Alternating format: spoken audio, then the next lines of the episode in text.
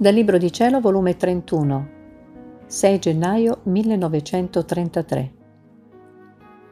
Chi opera nella divina volontà si nasconde nella creatura con tutti gli atti suoi. Riconoscenza che sente per chi le fa produrre la sua vita. Diritto d'ambo le parti. Il piccolo naviglio. Stavo facendo il mio giro nella creazione per seguire gli atti che la divina volontà aveva fatto in essa e mi pareva che ciascuna cosa creata mi dava l'entrata per ricevere l'atto mio e metterlo in corteggio e dare ricambio alla divina volontà che possedevano come attrice e conservatrice delle cose create. Ora, mentre ciò facevo, il celeste bambinello mi ha fatto le sue brevi visitine e mi ha detto Figlia mia, chi fa la divina volontà, nel fare i suoi atti si riversa in essa non vi è particella del suo essere che non prende posto nel volere supremo. E allora tutto ciò che Dio ha creato, tutto ciò che ha fatto e farà, stando tutto rinchiuso nel mio volere, come un atto solo si riversa tutto nell'atto della creatura, in modo che l'atto di essa resta riempito, abbellito, circondato di tutto ciò che ha fatto e farà la mia volontà, tanto che si vede nell'atto delle creature impresso, fuso, circonfuso tutti gli atti divini. Quando la mia volontà opera, tanto nella nostra divinità quanto nell'atto umano, non sa se vuole distaccare un atto suo dall'altro atto, ma li unisce tutti insieme e forma il nuovo atto che vuol fare. Si può dire che tutto il nostro essere divino, con tutti i nostri atti, ci riversiamo sulla creatura, ci nascondiamo in essa, ci muriamo mentre rimaniamo nella nostra immensità e potenza interminabile, quali siamo. Però la nostra felicità resta raddoppiata da parte della creatura, perché ci ha dato l'occasione di bilocare la nostra vita insieme con i nostri atti, e noi riceviamo la gloria, l'onore, l'amore della stessa vita nostra e di tutti i nostri atti da parte di chi si fa possedere dalla nostra volontà. Succede a noi come al Sole, che quando dall'altezza della sua sfera si dà alla Terra, pare che dà solo luce, ma non è vero. Insieme con la sua luce dà tutto ciò che possiede. Tant'è vero che si vede la Terra fiorita di tante varietà di colori, varietà di dolcezze e di sapori. Chi ha dato tanta bellezza, tante sostanze, tanti colori? La luce? No e perché la luce ha dato le sostanze, le proprietà che possiede la luce.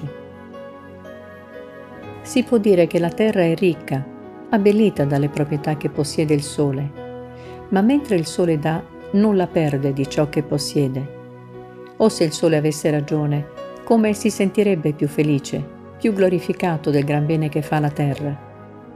Riprodurre la nostra vita, i nostri atti nella nostra amata creatura, per noi è felicità e ci sentiamo come riconoscenti verso di essa, che ci ha dato il campo di far uso delle nostre potenze comunicative, di riprodurci in essa.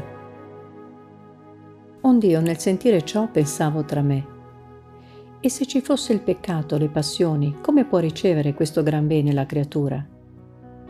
E Gesù ha soggiunto, Figlia benedetta, quando l'anima si dà in balia della mia volontà, essa tiene virtù di far perdere la vita del male non vi è peccato o passione che non sentono darsi, più che da forza micidiale la morte, anzi da se stesse muoiono. Come la mia volontà regna nell'anima, così si sentono perdere la vita. Essa per il male è come il gelo alle piante che le inaridisce, le secca e le fa morire. È come la luce alle tenebre, le quali come comparisce la luce, le tenebre spariscono e muoiono, anzi neppure si sa dove sono andate. La mia volontà è come il caldo al freddo. Il freddo muore sotto la virtù del caldo. Se il gelo, la luce, il caldo tengono virtù di far morire le piante, le tenebre, il freddo, molto più la mia divina volontà tiene virtù di far morire tutti i mali insieme. Al più non potrebbe far questo se l'anima non si facesse dominare sempre dalla mia volontà e perché dove non regna sempre, essa non può comunicare tutti i beni e convertire in vita divina tutto l'assieme della creatura. e dove manca la vita divina sorge il male e può succedere come alle piante. Se si ritira la forza del gelo, le piante, sebbene stentate, incominciano a rinverdire. Se si ritira la luce, le tenebre sorgono di nuovo e se si ritira il caldo, il freddo acquista di nuovo la sua vita. Ecco perciò la grande necessità di far sempre la mia volontà e di vivere in essa se vuoi sbandire tutti i mali e sradicare anche le radici delle passioni. Molto più che il mio volere divino vuol dare sempre alla creatura, ma per dare sta alla vedetta per vedere quante opere la creatura fa nella sua volontà. Perché ogni atto che fa in essa, la creatura acquista un diritto divino, sicché quanti atti fa, tanti diritti acquista nel mare del mio fiat ed essa acquista tanti diritti sulla creatura. Questi diritti da ambo le parti rendono padrone Dio e la povera creatura. E la mia volontà bilocata e rinchiusa nell'anima, per quanto questa è capace di racchiudere, siccome vuol dare sempre, la porta a navigare nel mare immenso del suo volere, che regna in Dio stesso. E, rendendola più capace, prende dal suo mare e allarga il maricello del suo volere nel fondo dell'anima